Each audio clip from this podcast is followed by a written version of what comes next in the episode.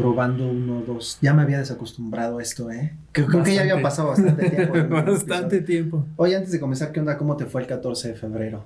Ah, perfecto. Como siempre, celebrando, ya sabes, eh, evitando salir. Pero eso sí, pidiéndote unas deliciosas que tiras.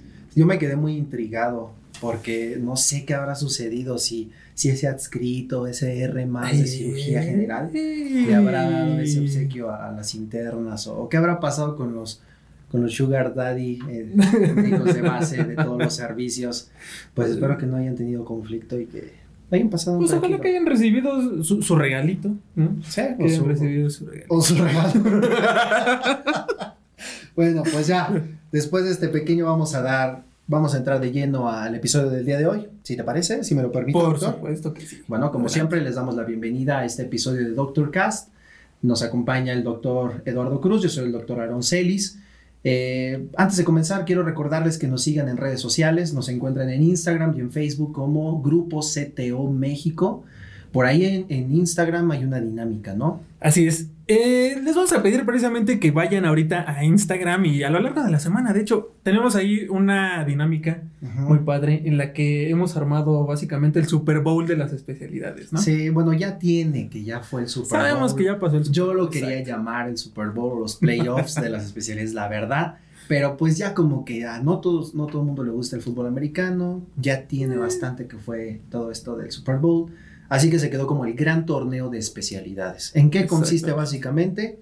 Un versus. Ponemos frente a frente, cara a cara, a cada una de las especialidades. Digamos que las especialidades que por supuesto son las más demandadas, pero en general pues las que tienen la mayor oferta y cuestiones de ese tipo, ¿no? Ya empezó, ya empezó, de hecho para estos momentos ya tenemos una de las eliminatorias ya se llevó a cabo, ¿no? Tal vez para este momento ya hay dos eliminados, probablemente. Entonces, uno ya lo sabemos, lo podemos decir en este momento, no nos andamos con, ¿no? Sacamos de, de primero un encontronazo fuerte, que es cirugía general.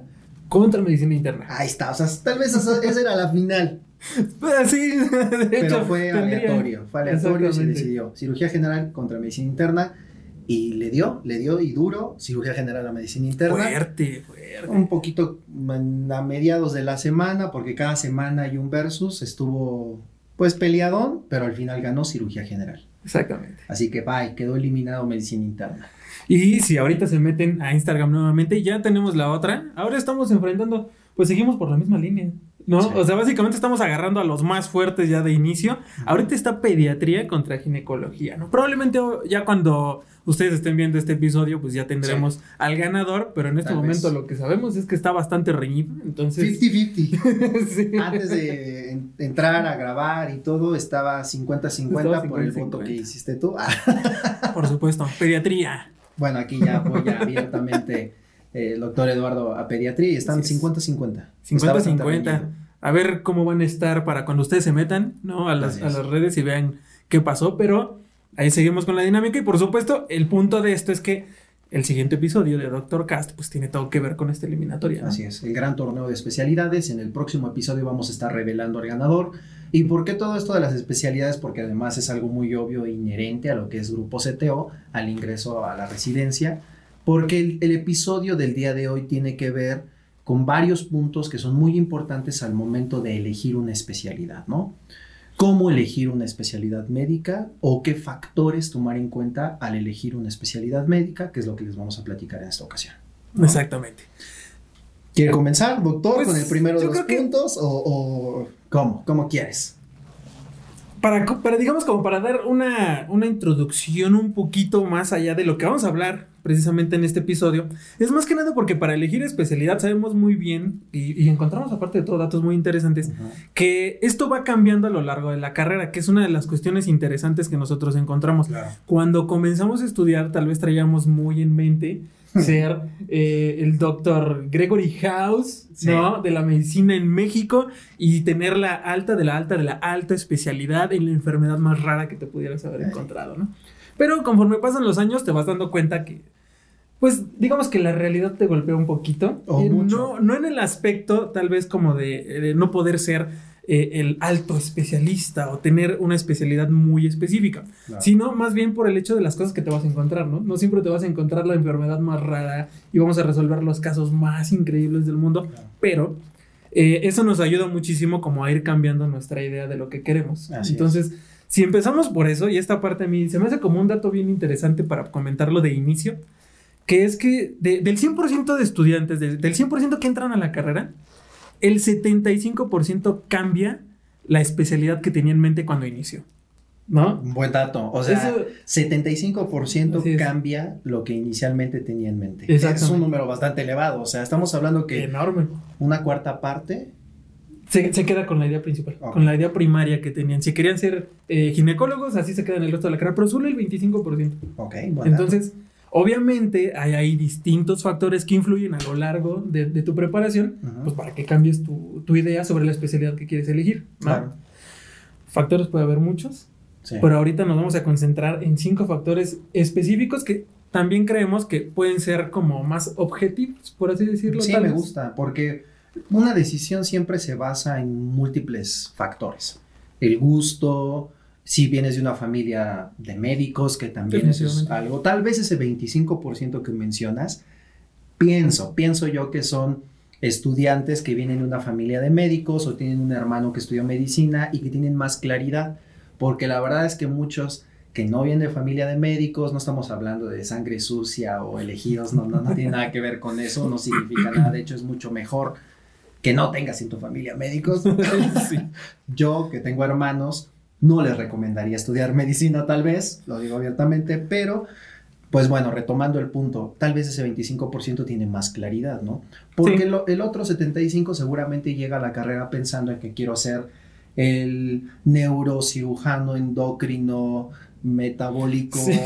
molecular en la mitocondria, como decías Sí. tú, del aparato asociado. Del gen, del alelo, de lo que quieras. Sí, claro. O como en muchas series, ¿no? Que creo que vale la pena que también, antes de ir a estos cinco puntos objetivos, hablemos un poquito de los perfiles que hay en, en las series de televisión. Ah, por supuesto. Bueno, hay unos que son de colección también. O sea, A ver, vamos a poner unos ejemplos. Bueno, pues mencionando estos ejemplos de las series, ¿no? The Good Doctor es una serie tal vez de las más nuevas, de las más populares. Ah, Repito, si tú eres un pasante o ya cursaste el internado, seguramente ya esta perspectiva cambió, pero si nos están escuchando siguiendo estudiantes de pregrado, son muy fans de Grey's Sí. Anatomy, The Good Doctor, Doctor House, entonces en, en The Good Doctor, por poner un ejemplo, vemos qué cosas, qué cosas has visto tú o te han platicado, porque siempre los alumnos cuentan o te echas una escapadita para ver qué onda con esa serie, porque es tan popular, ¿no? digamos que es, es como una especie de reaccionando a. No, Ah, estaría bueno le hacer pones- uno, ¿eh? Estaría sí, bueno que de hecho que cuando le pones atención a muchas de las situaciones que ocurren ahí, pues te das cuenta que algunas cosillas como que Sí. te, te brincan de inmediato, ¿no? Y una de estas, digo, eh, he visto la serie, no, no recuerdo muy bien como el nombre de los personajes, pero sí me acuerdo que hay un, un médico que creo que es como el jefe de, de cirugía. Algo así. Sí, Yo, no, a ver, no, no me sé el nombre y si se lo saben de ustedes, pues ya saben a quién nos referimos. Que es el que opera todo, ¿no? Sí. O sea, desde creo que una uña enterrada hasta el, el astrocitoma ahí de todo. o sea. es neurocirujano, cirujano cardiotorácico, Sí. cirujano general, en uno, todo en uno. Todo en uno, exactamente. Y, y si bien no les queremos cortar las alas, pues dentro de los perfiles profesionales, por lo menos en México, y creo que en toda Latinoamérica, no puede ser cirujano de todo. No, Es muy complejo. complejo, el perfil curricular no te lo permite. eh, Entonces, o hay cirujano general con alta especialidad en bariátrica, hepatopancreato biliar, algunos ejemplos Exactamente. o cirujano cardiotorácico, ¿no? E incluso otorrino aquí en México son los encargados es- un ajá. poquito más de cabeza y Cabeza cuello. y cuello, exactamente. O neurocirujano, pero no todo en uno. Sí, es un poquito complicado. Lo, lo menciono porque yo he escuchado esos eh, primer año, sobre todo en el primer año. Esto es muy frecuente en el primer año, ¿no? Sí, o sea, porque a final de cuentas, como mencionabas hace rato, o sea, si no provenimos tal vez de una familia de médicos que ya nos dejan como siempre las cosas muy claras de, de qué se trata y esto, eh, he conocido por ahí gente que ya antes incluso tal vez de entrar a la universidad ya se iba a hacer dos o tres guardias con su papá. Ah, ¿no? no hagan eso. No, yo digo que no hagan eso. Yo digo lo mismo. Ya vas a tener muchas guardias en tu vida profesional. Sí, creo que después va a llegar el momento en el que. También me da, oye, mi hijo está en el último año de prepa, puede ir a. No. no. por favor, no. Deja que sí, la experiencia. Sí, por favor. Pero bueno, dejando a un lado todo esto que es como eh, más superficial. Te, te digo, te, queda como la idea de, ah, yo quiero operar cerebritos, yo quiero operar abdomen y él lo hace. Y, y sí te queda como tal vez esa idea de que probablemente lo puedas hacer, ¿no? Y ser sexy, traer una bata quirúrgica así tan chula y además todas las residentes enamoradas de mí, ¿no? O sea, ah, y por supuesto. Y manejar un Corvette. Y, tener, sí. BMW o coche que te guste. Y tener este, todo ese currículum a los 35 años. Ah, sí, claro. O sea, es, es como que ya si lo ponemos en términos reales, si alguien lo logra, no creo que antes de los 60 lo pueda hacer con toda la experiencia y todo lo que quieras. Habría que hacer cuentas. Habría que hacer cuentas, pero bueno. Bueno, ya aterrizando, si ya eres pasante interno o estás aspirando a una residencia, ahora sí vámonos a lo más serio, ¿no? Cinco puntos más objetivos que tienen que ver con aspectos clave a la hora de tomar la decisión. Al momento de tomar la decisión, porque esa es la parte importante, ¿no? O sea, objetos, eh, más bien, puntos realmente objetivos para poder tomar tu, decisión, ya un poquito alejado de los gustos, que por supuesto es importante, pero eh, alejado un poquito de eso, sino más de cuestiones eh, de realidad que te vas a encontrar también en el futuro, ¿no? Porque es eso, que es importante, tomar en cuenta lo que viene. Perfecto. ¿Cuáles, cuáles serían estos puntos? Si gustas Los cinco puntos serían los siguientes. Primero que nada, el burnout. O sea, esto es importantísimo, saben ustedes muy bien. Si ya vivieron en el internado y cuestiones de este tipo, ahora imagínense cuatro años de esto, o seis, o siete, dependiendo si es que vas a aventarte una subespecialidad, en fin. Eh, saben muy bien que estamos expuestos al cansancio. Entonces es uno de los primeros. El segundo, la predilección que hay por especialidades según el sexo.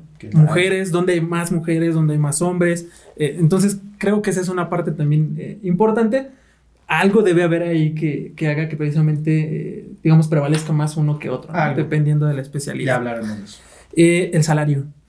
Definitivamente es algo en lo que tenemos que pensar, ¿no? O sea, el hecho de tener una especialidad de la que podamos vivir sin preocuparnos, porque eso es la parte importante, ¿no? Entonces, como todos piensan. Por supuesto que sí. Esa es una. Eh, la otra, y esta tal vez es un poquito más general, pero tiene que ver con la búsqueda de especialidad, eh, digamos, en Google, ¿no? ¿Cuáles son las especialidades de las que más se busca información en Google? Como para este tipo, pues. la popularidad que puedan tener, que es importante también. Y la otra, la alta especialidad, es decir, tal vez tú te ves en el futuro como cardiólogo, pero obviamente cardiología no es una especialidad de entrada directa. Entonces hay que ver por dónde puedo entrar, ¿no? ¿Cuál sería como el trámite? ¿Cuál sería la primera especialidad que tendría que tomar? En fin, y que nos guste, ¿no? Tal vez yo quiero ser cardiólogo, pero en realidad la medicina interna y todo el resto no me gusta mucho. Ahí ya tenemos un problema. Claro. ¿No? Es eso. Entonces, ahí es, valorar ese tipo de cuestiones porque ya influyen mucho en lo que viene a futuro. Muy bien, pues vamos a comenzar con el primero de estos cinco puntos que mencionabas. Vamos a, vamos a dar algunos datos finos o datos duros respecto al burnout. No hay muchos estudios en México, hay algunos de Estados Unidos, eso sí hay bastante investigación al respecto, pero poco a poco se ha ido desarrollando investigación sobre el burnout y, con base en datos de población mexicana, ¿no? Sí. Y diferentes especialidades. Por ejemplo, aquí realizamos una breve investigación en la que, según un estudio que se realizó en el Hospital General de Durango, esto ya tiene su tiempo, fue en el 2016, se realizó un cuestionario, un quiz de 22 preguntas. Este cuestionario estaba basado en una escala de valoración psicológica y estaba conformado por 22 ítems.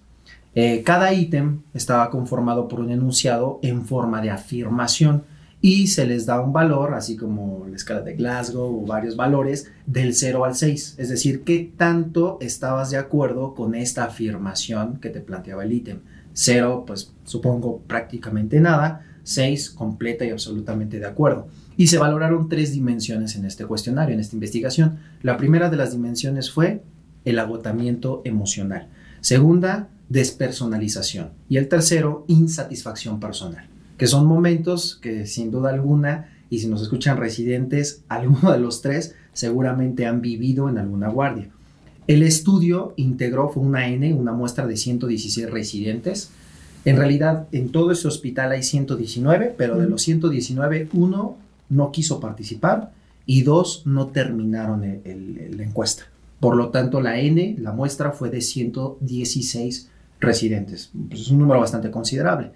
Entonces, dentro de las especialidades estudiadas, ¿te gustaría mencionarnos de mayor a menor cuáles son los que más participaron y de qué especialidad? Claro, claro. Vale. Eh, en el primer lugar tendríamos a ginecología, que eh, estaría representado por el 19.8% de, de, de, estos residentes, ¿no? De los residentes encuestados.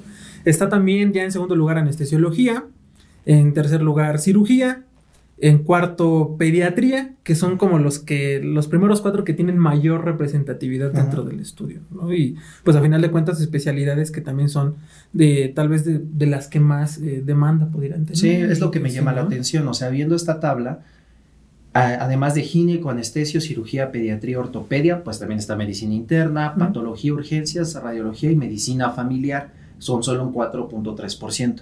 Pero del el top 5, las primeras 5, pues sí son de las más populares, ¿no? Tal vez si podemos un ladito ahí anestesiología, mm. gineco, cirugía, pediatría, ortopedia, medicina interna. ¿Quiénes participaron más? Gineco. Gineco fue el que más participó, seguido de cirugía y anestesio. Esto, pues, me parece muy, muy buena información porque de la población que fue encuestada, pues estamos hablando que son las especialidades más populares, además son las que más participaron y vamos a ver qué nos revelan algunos de los otros datos. Por ejemplo, mujeres versus hombres, de los encuestados, 43.1% son mujeres y 56.9% son hombres. Y para cerrar esta parte de los resultados generales, basados en, los encuestados, se detectó, escuchen, 89.66% de burnout positivo basado en esta encuesta. 89.66% de burnout, según los encuestados, de los cuales 55% hombres para positivo a este burnout uh -huh. y 44% mujeres. Dale. Entonces, es un dato fuerte, porque es eh, obviamente algo que, que, podemos esperar, sobre todo siendo un estudio hecho en México. Así es. ¿no? Entonces, que es importante para, para tomar en cuenta a futuro, algo de lo que les espera en la especialidad. No, qué, qué cruel eres. Ah, ¿verdad? y bueno, para cerrar este, este estudio, que es un ejemplo de muchos que puede haber, eh, de las tres esferas, si recuerdan, cuando comen, comenzamos a hablar acerca de este estudio, fueron tres dimensiones o tres esferas, agotamiento emocional, despersonalización e insatisfacción personal. De las tres esferas, 48% de los encuestados y que dieron positivo para burnout están afectados en una sola. ¿Cuál? No lo especifican los autores, pero solo en una. 35.34% en dos de estas tres dimensiones o esferas y el 6.03% en las tres dimensiones o esferas. Para cerrar, los residentes de segundo y tercer año son los más afectados. Y fíjate, todos pensamos que el R1, el primer año de la residencia, es el más difícil. Sin embargo, digo, es un solo estudio, habría que hacer un metaanálisis o algo más profundo, investigarlo, pero los de segundo y tercer año son los más afectados. Muchas de las especialidades mencionadas son de tres años, no de cuatro. Hay algunas de cuatro. Sí. Pero segundo y tercero son, son los más afectados. Son los más afectados. Y creo que también otro dato importante ahí para tomar en cuenta es que son eh, el menor porcentaje los que están afectados en las tres esferas. Sí. ¿no? Porque sí sería una cuestión mucho más complicada, porque pues me imagino que de ahí también se desprenden otras cuestiones, tal vez como, no sé, el abandono de la especialidad, por también. ejemplo, ¿no? O sea, ya... Que podría ser otro, más... otro, tema a desarrollar. Exactamente. ¿verdad? Para cerrar con cerecita en el pastel, la mayoría de los que dan positivo para alguna de las tres dimensiones o esferas por burnout a razón del 14 de febrero son solteros. 43.59% son solteros. Así que, pues ya consíganse, consíganse pareja porque eh, es un factor, un factor protector. Sí, ¿no? de hecho, de hecho, lo de que ahí, de ahí la LP, de sí. ahí, o sea. por tanto que nos LP. critiquen que la promiscuidad que se ve en las redes sociales, bueno, en, la- en las series de las televisión y que la LP y todo, no nos juzguen. No nos juzguen. No, y, y está un visto. factor Es un factor protector. ok, entonces, adelante, vaya. Vayan Diviértanse. ustedes. Nosotros somos babas casadas, pero vayan Vayan. ustedes. Digo, siempre y cuando no afecten a terceros y se cuiden, es un factor protector. Por favor. Ahí está, con evidencia científica. Bien, e- eso es respecto al burnout. Hay mucha información, de hecho, haciendo una sí. búsqueda, un rastreo, encontramos bastante. Eh, Algunos datos de México, más de Estados Unidos, pero es lo que podemos mencionar para que lo consideres. Eh, el segundo y el tercer año, muy diferente a lo que piensan, tal vez puede ser el más complejo. Y pienso yo por la responsabilidad que adquieres como residente. En el primer año todavía te mandan, todavía sigues indicaciones, estás en un proceso de aprendizaje, todavía te puedes equivocar. Segundo o tercer año ya tienes una No, responsabilidad. es una ¿no? responsabilidad diferente, mayor. Y también eh, probablemente la complejidad de los procedimientos, hablando tal vez de, de cuestiones quirúrgicas, ¿no? Que ya saben Claro. que años en los que es tu año quirúrgico y cuestiones de ese Así tipo es, en los ah, que cierto. ya es un contacto diferente, ¿no? Entonces probablemente también eso tenga que eh, intervenir. Y bueno, eso en cuanto a la parte del burnout, que es... eh, decidimos colocarla como la principal porque el cansancio siempre va a ser uno de los factores principales que va a afectar esta parte. Pero pasando ya al segundo punto, que tiene que ver con la predilección de las especialidades por sexo. Y tenemos también ahí eh, otros datos que son interesantes. Y vamos a empezar primero que nada por la cantidad de especialistas. Este eh, también es un estudio realizado aquí en México, pero ya es del 2018. Ya es dos años más, más reciente, ¿no? Pero aún así, está tomando datos de eh, el año 2017, en el que en ese momento eh, se tenían contabilizados una cantidad de eh, 147. 147.910 especialistas, ¿ok? En México. De este, 62.6% hombres, el 37.4% eh, mujeres, entonces una menor cantidad de especialistas mujeres que de hombres. Ok, ya, empiezas a hacer esta comparativa entre Sí. hombres y mujeres. Exactamente. Casi Ahora, lo duplica, ¿eh? Bueno, es, y es un punto importante porque también arrojaba por ahí como dato que, por ejemplo, eh, mujer, entre mujeres y hombres estudiando medicina casi estaban en el 50 y 50. no sé, fíjate que en, Mm. en el pregrado siempre, ya ves que la carrera, las ciencias de la salud son del dominio de las mujeres. O, en tu, en, acuérdate, Sí. acuérdate cuando estudiante. En tu grupo, ¿cuántos hombres y cuántas mujeres había? Yo me acuerdo, en mi grupo éramos seis hombres y todas las demás, Había más mujeres. Veintitantas, casi treinta mujeres. Sí, había más mujeres. Pero aquí lo que nos mencionas es que ya en la especialidad son más hombres, 62. Hay más hombres y menos mujeres. O sea, obviamente son números que te dejan pensando tal vez un poquito, ¿no? De si las mujeres sí continúan con esta parte de hacer especialidad. No específicamente continuar tal vez con un mayor grado académico, ¿no? Ya si viéramos maestrías, si viéramos doctorados, Claro. en fin, a lo mejor cambia la cosa, ¿no? Pero eh, al menos en la sí. parte de la especialidad, sí. Yo te lo podría decir así como de bote pronto, que en posgrados, maestría, doctorado, médicos, sí hay más mayor mujeres. presencia de mujeres. Sí. Entonces, Sí, ahí puede estar eh, la parte cambiante, ¿no? Y, y es importante también tomar en cuenta eso. Y por supuesto, si habláramos de estados y esto, pues mayor eh, concentración de médicos especialistas en la Ciudad de México y ya Estado de México, Jalisco, Nuevo León, que son otros estados donde también tienen una gran cantidad de especialistas. Pero bueno, esa es la parte que tiene que ver al menos con eh, hombres y mujeres, cantidad de especialistas y esto, ¿no? Al 2017, eh, por lo menos. Ahora, Ujú. Ya yéndonos específicamente de la predilección que tienen por ciertas especialidades hombres y mujeres, salta ahí un dato también bien interesante. Mayor tendencia en cuanto eh, a hombres y mujeres por estilos de vida, ¿no? Por ejemplo, especialidades que, que las llaman con un estilo de vida no controlable. estilo de vida no controlable. Creo que toda la medicina tiene un estilo de vida no controlable. Pero, Pero- a ver cuáles son esas. Probablemente por el tipo de pacientes o situaciones que, en las que estás involucrado, no, no, no sé, quisiera pensar, pero en ese, en ese tipo de, de estilo de vida no controlable predomina el gusto de los hombres. ¿Ok? Ah, ok, ok. Es eso. Entonces, los hombres eligen más ese tipo de especialidades. ¿Cuáles son? Medicina interna, ginecología, Oh, ortopedia. Sí, o sea, ginecología yo en algún momento pensaría que tal vez fuera más un poco más de las mujeres, pero resulta que son los hombres los que más van para allá. Ortopedia, cirugía general y urología. Ok, esas cinco son las de estilo de vida no Estilo de vida no controlable y es donde hay más hombres, donde los hombres se van más. ok, ahora, tenemos el otro que es en el caso de las mujeres que son de estilo de vida controlables. ¿Qué especialidades entran en ese punto? Anestesiología, Ajá. dermatología. Eso sí.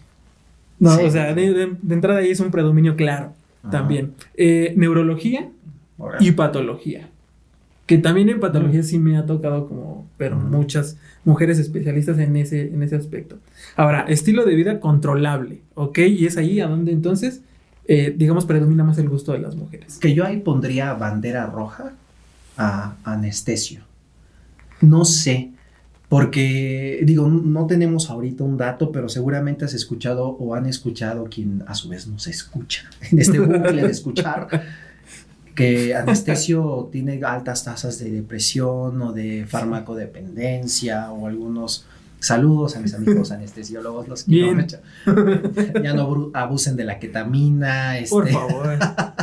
Pero yo lo pondría o sea te la creo claro aquí tenemos el, el estudio y demás. Incluso en la cajita de descripción podríamos poner la referencia pero la pondré con banderita roja anestesia. Sí probablemente sí Probablemente sí, habría que, revisar esa parte, pero bueno, creo que sí se entiende más que nada por eh, el aspecto, no sé, como más, eh, ¿cómo decirlo? Como no, no necesariamente va a haber como tantas sorpresas en ese aspecto, ¿no? Si lo pensamos de esa forma, pero bueno, ahí están los resultados que arroja y son interesantes porque pues obviamente también eh, un poquito de las cuestiones que me imagino que podría influir es donde voy a encontrar más hombres, mujeres o más hombres, ¿no? En una especialidad. Entonces, esa es una. Tenemos por ahí también psiquiatría, radiología en el caso de las mujeres, ¿no? Eh, que también va un poquito eh, en ese aspecto. Ahora, aquí, un comparativo ahora de especialidades en las que predominan más hombres que mujeres, una especialidad por ahí en la que predomine más mujeres que hombres y la diferencia que puede haber entre este predominio en cuanto a la cantidad. Entonces, vamos a pasar ahora a ver en qué especialidades realmente hay más hombres que mujeres y viceversa. O tal vez aquella en la que se encuentren un poquito más igualados. Perfecto. ¿Vale? Bueno, pues ya que habías comentado que vámonos por especialidad, diría las cuatro como más populares, si te parece, ¿no? Comenzando por cirugía general, proporción hombres, mujeres, recuerden, son datos del 2017 que se publican en el 2018, ¿no? Ya lo comentaba Eduardo al principio, cuál fue la muestra, pero digamos que en cirugía general hay 9.714 hombres versus 1.268 mujeres. Hay una clara desproporción y muchísimo mayor porcentaje, creo que no hay necesidad de sacar ningún análisis estadístico de esto es muy claro. 9.714 versus 1.268 para cirugía general. Y que, pues sí, ¿no? Digo, el ambiente, yo recuerdo cuando era interno, pues sí hay más hombres, así. Definitivamente. Pero también muchas de las cirujanas que conocí, masters. Sí, sí, sí. Y como con un carácter también fuerte, ¿no? Sí. Sí, porque eso es yo creo que es algo de lo que notamos precisamente en la, a lo largo de la carrera, ¿no? Estos cambios. Ya una vez que empezamos a, rotar en los hospitales, este tipo de cuestiones son las que empezamos a ver. ¿no? La actitud, la personalidad. la personalidad, Que también hay protocolos por ahí, algunos artículos, pero bueno, ahorita sigamos con los números, la numerología de, hombres versus mujeres. Exactamente. Ahora, si pasamos a otra quirúrgica también, que en este caso sería trauma y ortopedia, ¿vale? Básicamente se repite. ¿No? En el caso de hombres, 6.775 hombres y en el caso de las mujeres, 481 mujeres. O sea, también es una cifra enorme, ¿no? De diferencia entre la cantidad de hombres y mujeres que están en, traumatología y ortopedia. Y que también las ortopedistas también tienen su personalidad. O sí. sea, también son rudas, eh, no le tienen miedo a los trancazos. Son, y también muchas de las que conozco, fíjate, digo, mi, universo es muy pequeño, ¿no? yo no conozco a todas las mujeres ortopedistas del país, pero también tienden más a hacer una alta especialidad, ¿no? Una alta especialidad, artroscopía o cirugía articular, me van a disculpar si no es el nombre correcto, pero creo que es cirugía articular y artroscopía o algo así también está columna, no sé, tienden como que a hacer una alta especialidad más, pienso yo. O sea, nuevamente vamos a ese punto en el que a lo mejor resulta disparejo, pero después se revierte o se contrapone. Los, Exactamente, ¿no? Y obviamente también un poquito más de lo que es la, percepción de haber convivido, ¿no? Con estos diferentes especialistas. Y lo, como los vamos encontrando. Hay otra más y esta ya cambia, ¿no? Ajá. ¿Cuál sería? Dermatología. Dermatología. O sea, dermatología, por ejemplo, eso es un ejemplo clásico de que es una especialidad con mayor predilección por las mujeres. También por el estilo de vida, por también requieres de ciertas, ¿cómo se dicen? Ciertas soft skills, habilidades blandas para venderte como especialista. Y la dermatología, pues digo, tienes que verte bien. Tienes que traer un, mood del cuidado de la piel, tu, tu, imagen, por ejemplo, en este tipo de especialidades es muy importante. Digamos, en ortopedia, pues a lo mejor mi cirujano ortopedista está bien feo, pero es un máster, o sea, es un... es un máster. Máster. Y no me va a importar tanto eso. Está mal, pero pues también en ciertas especialidades la imagen es la, la carta de presentación, como en dermatología. No hacen guardias, o bueno, en la gran mayoría de los casos, porque seguramente hay servicios e institutos donde sí hay guardias de, dermatología, pero en la mayoría de los casos versus guardias de cirugía general y trauma. Obviamente el, desgaste también es diferente, ¿no? Es eso y pues ahí hay un claro predominio de las mujeres por 1164 mujeres en ese momento y 620 hombres. Se cambiaron los, Cambiaron. Ahora tampoco es tan dramático como las otras especialidades, pero definitivamente es el doble, ¿no? prácticamente el doble. El doble. Y eh, vamos con una cuarta especialidad y ya más que nada para darnos a entender ahora en qué momento estos se igualan, estos números. Y pues nos referimos ahora a pediatría. Pediatría en ese momento, por ejemplo, nos pone eh, 9.499 hombres y 9.272 mujeres. Casi lo mismo. Básicamente estamos hablando de que están empatados. Entonces es una especialidad en donde hombres y mujeres por igual van a, bueno, la demanda podría ser, ¿no? Básicamente igualitaria. Y, que quede claro, los datos y números que damos no es para decir son mejores los hombres o las mujeres en ciertas especialidades, jamás. Simplemente hay más por X razón. que no entra en detalles el estudio. Exactamente. Por eso, como lo comentábamos hace un momento, o sea, factores para que esto se desarrolle de esa forma, pues debe haber ahí bastantes. Obviamente habría que hacer estudios a mayor profundidad y cuestiones así, tanto más específicos, pero eh, pues es importante, ¿no? Como tratar de dilucidar. Seguramente ustedes que lo están escuchando en este momento se han de estar acordando el por qué cambiaron de especialidad y por qué ahora se van por otra. Y eh, este tipo de situaciones que probablemente eh, apoyan ¿no? Este, estas decisiones de que ahora mejor como hombres o mujeres nos encaminemos más a un lado que a otro, ¿no? Pero la idea debe de estar por ahí. Así es. Y bueno, en este mismo artículo se cita otro estudio de Estados Unidos que da el reporte de su distribución de las mujeres por especialidad. Así es. Y en este caso, por ejemplo, donde más predomina ¿no? Eh, las mujeres sería en medicina interna, el 25% ahí sería medicina interna. Luego vendría ya pediatría con un 16%. Luego de esto, medicina familiar con un 14%, ginecología 9% y psiquiatría con el 7%. Y en especialidades quirúrgicas, recordemos, este es un artículo que se cita del estudio anterior, que es de Estados Unidos. Se menciona que en especialidades quirúrgicas la presencia es de alrededor del 1%. Exactamente. Entonces. regresense 4 o 5 años, porque también si en el que les mencionamos que se publicó en 2018, se cita este otro reporte de Estados Unidos, seguramente debe ser como por el 2014, 2015, pensaría yo, ¿no? Exactamente. Entonces sí es como interesante ver eh, cómo es que en las áreas quirúrgicas, ¿no? Probablemente el porcentaje más bajo de, de mujeres realizando este tipo de especialidades. Así es. Es interesante. Pues bueno, ¿qué te parece si pasamos al tercer punto? Vámonos con el salario o las becas por especialidad. A lo mejor en esto tal vez no hay mucha distinción con relación a la beca que recibe un residente. Lo que todo mundo conoce es que dependiendo de qué R seas, R2, R3, R4, si hay cierta diferencia, una diferencia en, ganar un poquito más o en recibir un poco más de la beca. Pero aquí yo quiero hacer un paréntesis, es una beca.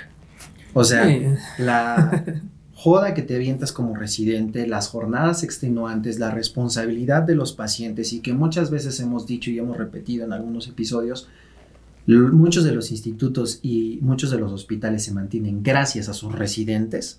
Si no fuera por los residentes, no sé qué sería. Y menciono esto porque tienen una gran responsabilidad. Sin embargo, no tienen las prestaciones de ley como los tendría un médico de base o un trabajador formal de un instituto o hospital. Entonces, a esto le vamos a llamar beca. Entonces, vamos a dar algunos datos del Instituto Mexicano del Seguro Social en alguno de los archivos que están abiertos al público de 2020. Y en esto, el IMSS solamente diferencia en categorías. Hablamos de R1 hasta R8. Sí, R8 porque sabemos que en muchas especialidades te puedes derivar y puedes continuar R5, R6, R7, R8. El sueldo mensual o la beca para ya con todo el filtrado de retención y demás oscila y a lo mejor le suena bastante pues no sé, ¿cómo decirlo? Le suena como bastante llamativo o, contrastante. 8 mil a 18 mil pesos mensuales. No es cierto. no es cierto. No es cierto. Entonces, la verdad no es cierto. no. No, no, Lo estamos tomando directo del estudio. Pero yo creo que la media va en unos 6.000, 6.300, 6.500 y va aumentando un poco conforme cambias de categoría, ¿no? Sí, obviamente aquí hay otra serie de compensaciones que hacen que la beca se eleve, ¿no? Es eso, porque sí, obviamente también, también son un, eh, digamos, si lo vemos de primera dices, ay, es un poquito bajo, ¿no? Para alguien que probablemente tenga que rentar, ¿no? Cerca del hospital que le tocó y en fin, son como varias cuestiones, pero... Eh, hay ciertas otras compensaciones que se agregan al, pago que hacen que este se eleve un poco más. Así es. ¿no? no lo deja tan dramático. Bueno, ya, ya que hablaste un poquito acerca de lo de las compensaciones, vámonos a datos directos, ¿no? Hasta hace el año pasado o hasta hace el 2020, el Hospital General reportaba que daba un pago mensual de alrededor de 11 mil pesos durante el primer año de la residencia, con un aumento entre mil a 1.200 pesos por año. ¿Ok? Aunque también yo sé que les gusta mucho investigar esto. No es el primer dato, porque me consta, no es lo primero que tomas en, cuenta para decidir qué especialidad. O lo mejor habrá una que otra persona diga, yo me voy a la que gane más. Pero también influyen muchos otros factores. Y dentro de eso es saber, ok, ya quiero hacer esta especialidad, ya decidí que esta, eh, ¿en dónde le va un poquito mejor la beca? Si en el IMSS, si en el ISTE, si en Secretaría de Salud. Por ejemplo, en Secretaría de Salud te dan bonos o los famosos vales, sí te dan ahí como un tipo de aguinaldo, a diferencia de otras, otros lugares como en el IMSS o en el ISTE. Entonces, dentro de lo que se reporta en este estudio, se tienen datos de que en el ISTE, y no queremos que nos linchen, si no es cierto, díganlo, en el ISTE se da una mayor remuneración económica en comparación al Instituto Mexicano del Seguro Social e el INSABI. Entonces, se sabe también que dentro del ISTE las plazas son de las mejor remuneradas en comparación con estas otras entidades o estos otros institutos.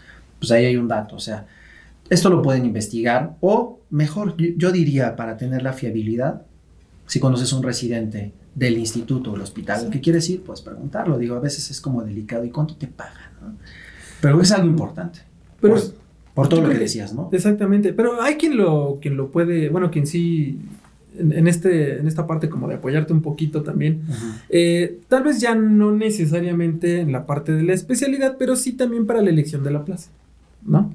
Es eso, porque puedes decidir un poquito si me voy a eh, tal vez a un lugar de la secretaría, a uno del ISTE o del IMSS, o ando buscando, ¿no? Esta parte, pues es tal vez importante considerarla.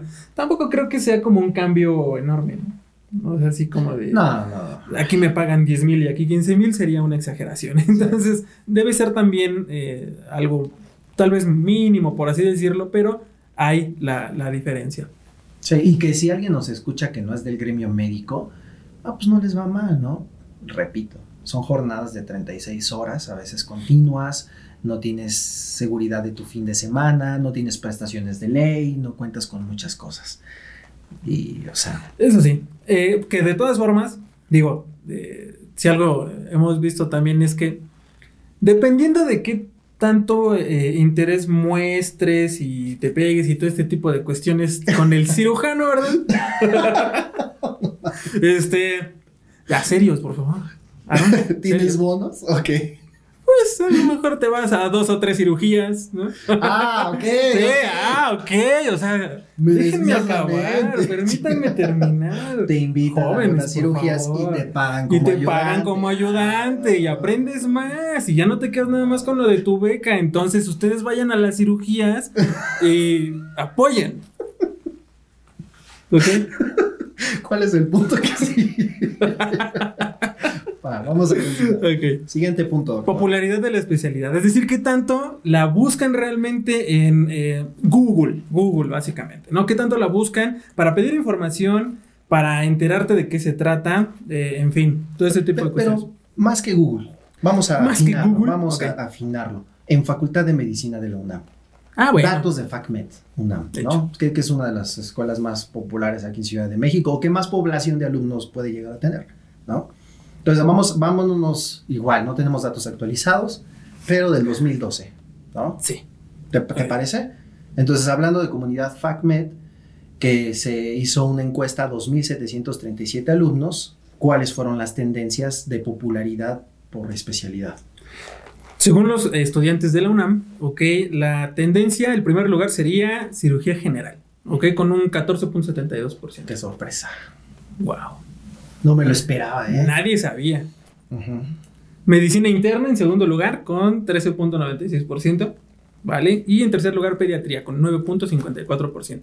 Podemos decir que esas son las tres más populares. Sí, y nadie lo esperaba. Nadie lo esperaba. Sorprendentemente no lo esperábamos. Entonces, bueno. Ahora, datos reales. Sí. Número de egresados por especialidad eh, en reportes de CIFRUS. ¿no? La Comisión Interinstitucional para la Formación de Recursos Humanos en Salud. En 2016, ¿cuántos egresados de cada especialidad? O sea, una cosa es la popularidad y la otra es cuántos están egresando de estas especialidades. En primer lugar tendríamos a medicina familiar con un 21.8% del total de los especialistas que egresan. ¿no? Egresan más médicos familiares que cirujanos y ginecos y ¿Ah, sí? pedias. Ok. Bueno, obviamente también ahí tendríamos que considerar que medicina familiar, si mal no recuerdo, es la que más plazas ofrece, ¿no? Sí, tiene un mayor número de plazas. Pero, pero, o sea, no, no es de sorprenderse porque hay mayor número de plazas, mayor egresados, pero pues la medicina México no es esa medicina preventiva, esa medicina del familiar. Curioso, ¿eh? Curioso. Eso sí. ¿Qué están haciendo? Exactamente, eso sí es muy cierto. Entonces, ahí, un dato importante. Medicina interna. En segundo lugar, con 13.5%. Medicina interna. Luego de esto ya viene anestesiología. ¿no? Con un 10.8%. Ok. Viene pediatría después, con un 10.8%, ahí empatado con anestesiología. Viene después ginecología con un 9.9% y cirugía con 9.1%. Ok. En estas especialidades que acabas de mencionar, se concentra el 75% de los médicos especialistas egresados. O sea, realmente es el top del top, el mayor porcentaje se encuentra aquí. Cirugía 9.1 versus familiar 20 21.8. La más popular dentro de este top es la que menos egresados tiene. Entonces, algo sucede en el proceso de aceptación, número de plazas disponibles, y todo lo que hemos platicado que hace que no sea la más popular, la que más médicos egresa en nuestro país. Factores, factores que pueden influir a lo mejor en eh, el abandono de la especialidad. Sí, que ¿no? sí lo hay. Por ejemplo, que, que los hay bastante también. Así es. Bueno, pues cerremos con un dato más que podría ser lo que mencionabas al principio, como el camino a seguir, las altas especialidades, ¿no? Comúnmente o por el Vox Populi conocidas como subespecialidad, el término correcto es alta especialidad Especialidad. o muy alta especialidad. Eh, pues las altas especialidades de dos de las más populares, medicina interna y cirugía, cirugía general. Entonces, cuatro casos de cada una de estas especialidades vamos a mencionar. Por ejemplo, ¿cuáles son las altas especialidades de medicina interna? Las cuatro como más populares.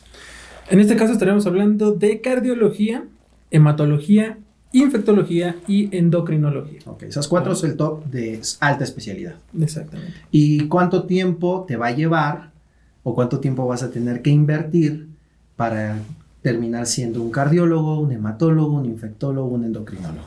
Porque es la parte importante. Es decir, obviamente yo tengo que entrar por medicina interna, hablemos de cardiología. ¿No? Entonces entro por medicina interna, tengo que hacer forzosamente dos años de medicina interna. Así es. Después de esto ya puedo hacer eh, lo, lo que le llaman, ya me puedo derivar. Así es, ¿no? derivarte. A la... eh, O postular. exactamente, ahora voy a cardiología y ahí serían tres años más. Así. Entonces ya estamos hablando de que son cinco años en total. Así es, cinco años para convertirte en cardiólogo después de los seis años y medio de haber estudiado medicina. Ese es el tiempo completo que te llevará. Y, y lo mencionamos porque muchos ya seguramente lo saben, pero también hay muchos estudiantes que piensan que terminan medicina e inmediatamente entran a cardiología. Exacto. No es así, son dos años de medicina interna antes. En hematología es un año, por ejemplo, en algunos casos es un año de medicina interna y después tres años más de hematología, De hematología. como alta especialidad. Exacto. Entonces ya son cuatro años en total, ¿no? Luego viene infectología. Y este es un caso también interesante porque infectología requiere de los cuatro años de medicina interna. Entonces, definitivamente terminas medicina interna para después eh, derivarte ya a infectología dos años más. Ya Oh. en total son Son seis. seis años. Ahorita que lo mencionas me pareció curioso porque hay algunas sedes en donde no te dejan derivarte. También hay algunos casos donde son, no, no, aquí usted ya está aquí, tiene que terminar medicina interna y ya después se deriva lo que guste. También eso pregúntenlo, considérenlo. Exactamente. Entonces, eh, hay como puntos más específicos y endocrinología al final que eh, te pide dos años de medicina interna y luego ya dos años más de endocrinología. Pues vamos a cerrar con cirugía general mencionando estas especialidades o alta especialidad a la que te puedes derivar, si te parece. Exactamente. Vale. Bueno, pues vamos a cerrar tal vez con la más popular, ¿no? Que es cirugía general. ¿Cuántos años requieres? ¿En cuáles te puedes derivar? ¿Cuánto tiempo te va a llevar? Por ejemplo, hablando de una de las populares, neurocirugía. Entonces, de neurocirugía, en algunos contextos, con que hagas un año de medicina, de cirugía general y después te derives a neuro para completar cinco años más de neurocirugía. Eso quiere decir, son seis años más los seis años y medio de medicina general. Entonces, un año de cirugía general más cinco de neurocirugía. O sea, Exacto. esos son los famosos R8, R9. Sí, sí, sí, sí. ¿No? En onco, por ejemplo, no lo habíamos No, mencionado. bueno. Oh, no, en geriatría también tienes que terminar medicina interna, después te puede... Bueno, Sí. aunque ya, ya hay un, un camino directo para geriatría actualmente. Es que ya hay condiciones como también ahí, este, digamos, un tanto más específicas, porque ahorita, por ejemplo, estamos hablando de medicina interna y a dónde te puedes Sí. derivar, y ahorita como cirugía general, pero otras especialidades, por ejemplo, como pediatría, que te pide, sin importar a cuál te quieras derivar, tienes que acabar pediatría, Ajá. ¿no? O sea, definitivamente son todos tus años de pediatría y luego ya te puedes derivar a la alta especialidad, ¿no? Entonces, el caso es medicina crítica pediátrica o terapia intensiva. Son tres años de pediatría, Sí, tres años. en general son tres años, más dos años más de medicina crítica pediátrica. Exacto. Son cinco años. Entonces, y medio. todas tus tres añitos de ley, ¿no? Salvo en algunos casos que pediatría creo que, si no mal recuerdo en el IMSS, que te pide son cuatro años de pediatría, ¿eh? Oh, algo así, ¿no? Entonces sí es como cambia. así es. Pero bueno, de otra más de cirugía general, de alta especialidad, oncología. Oncología, cuatro años de cirugía general y tres años de onco, para un total de siete años. Vámonos. Urología ya es otro mundo, porque es un año de cirugía general más otros cuatro años de, de uro, como alta especialidad. Y cerramos con cirugía plástica y reconstructiva, tres años de cirugía general, más, Y tres años más de la, de la alta especialidad en cirugía plástica. así que son seis, Seis años, años. para ser un cirujano plástico y reconstructivo. Exactamente. Y fíjate que de esto, digo ya para... ten- te- obviamente no estamos hablando de todas, ¿no? Estas especialidades a las que te puedes derivar. Ya es cuestión de que busquen y se informen un poquito más, pero eh, son como de las más populares, por así decirlo. Y de ahí que es bien interesante, por ejemplo, que... eh, y, y aquí me estaba acordando, mientras estábamos haciendo esta búsqueda de información, un, un- este estudio que es muy famoso, de hecho, en Estados Unidos, si hacen ustedes la búsqueda, estoy seguro que es de los primeros que les va a salir, si no es que el primero, pero donde ellos eh, hablan acerca de la especialidad que ya a- al final es la más o la mejor pagada en Estados Unidos, Ah, ¿no? ok, ok. cirugía plástica, que es la mejor pagada de todas, ¿no? Y ya por ahí abajo, como la que, mm, digamos, la, la- no la peor pagada, tal vez la que menos, eh, ¿cómo decirlo? La que menos dinero, dinero te hace ganar, no quiere decir que cobres más, mal tu consulta, pero definitivamente te hace ganar menos dinero. Si mal no recuerdo, era pediatría.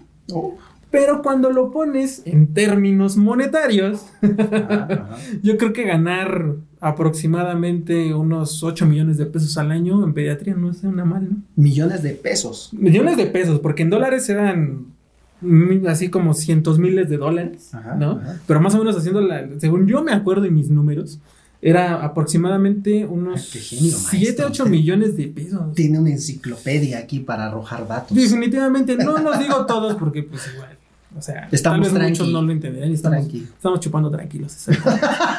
pero, este, pero ahí el, el punto importante es que, digo, ten 8 millones de pesos al año, no me, no me quejo, ¿no? Claro. No me quejo, Porque entonces- puede ganar un jugador del NFL. Novato.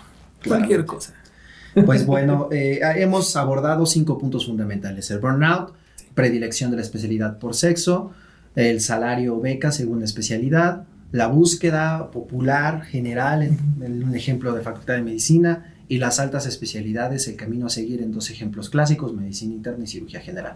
Son datos tal vez un poquito más concretos que a lo mejor pueden ayudarlos a orientar su decisión, pero yo quiero retomar el punto más importante para cerrar este episodio, que es que debes de estar convencido, realmente convencido.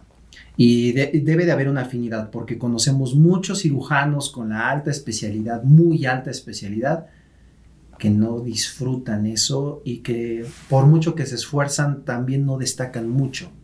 Porque un médico que hace con, con gusto, con pasión algo, va a tener pacientes, la gente los va a buscar. Entonces, más allá de quererte hacer la muy alta de la muy alta especialidad, la recomendación que tenemos es que busquen desempeñarse y desarrollarse profesionalmente en algo que los llene como individuos, como personas. Porque al final de cuentas eso va a ser inherente a la calidad de su trabajo y la calidad de su trabajo, la imagen que proyectan y la imagen que proyectan a la gente que los va a estar buscando. Y les va a ir bien. Pensamos que les vaya bien y les deseamos que les vaya bien. Definitivamente. Pues bueno, eh, doctor, ¿algún otro dato, información complementaria? ¿Algo No. más? En absoluto, hemos dado la información más importante para que ustedes puedan considerarla y tomar eh, una de las decisiones más importantes de su vida, que es su especialidad, a lo que se van a dedicar toda su vida. ¿eh? Digo, Así no es. por incomodar, pero Correcto. Pues bueno, les recordamos que Doctor Cast es una producción de Grupo CTO. Es un programa sin ningún apego a algún partido político, a algún, algún partido político. Algo así. Ya tenía mucho que no lo decía. Discúlpenme. Come frutas y verduras, pórtate bien, haz tu tarea, ponte a estudiar. Eh, nos vemos en un nuevo episodio y no dejen de participar en el gran torneo de especialidades médicas en Instagram. Un fuerte abrazo. Hasta la próxima. nos vemos.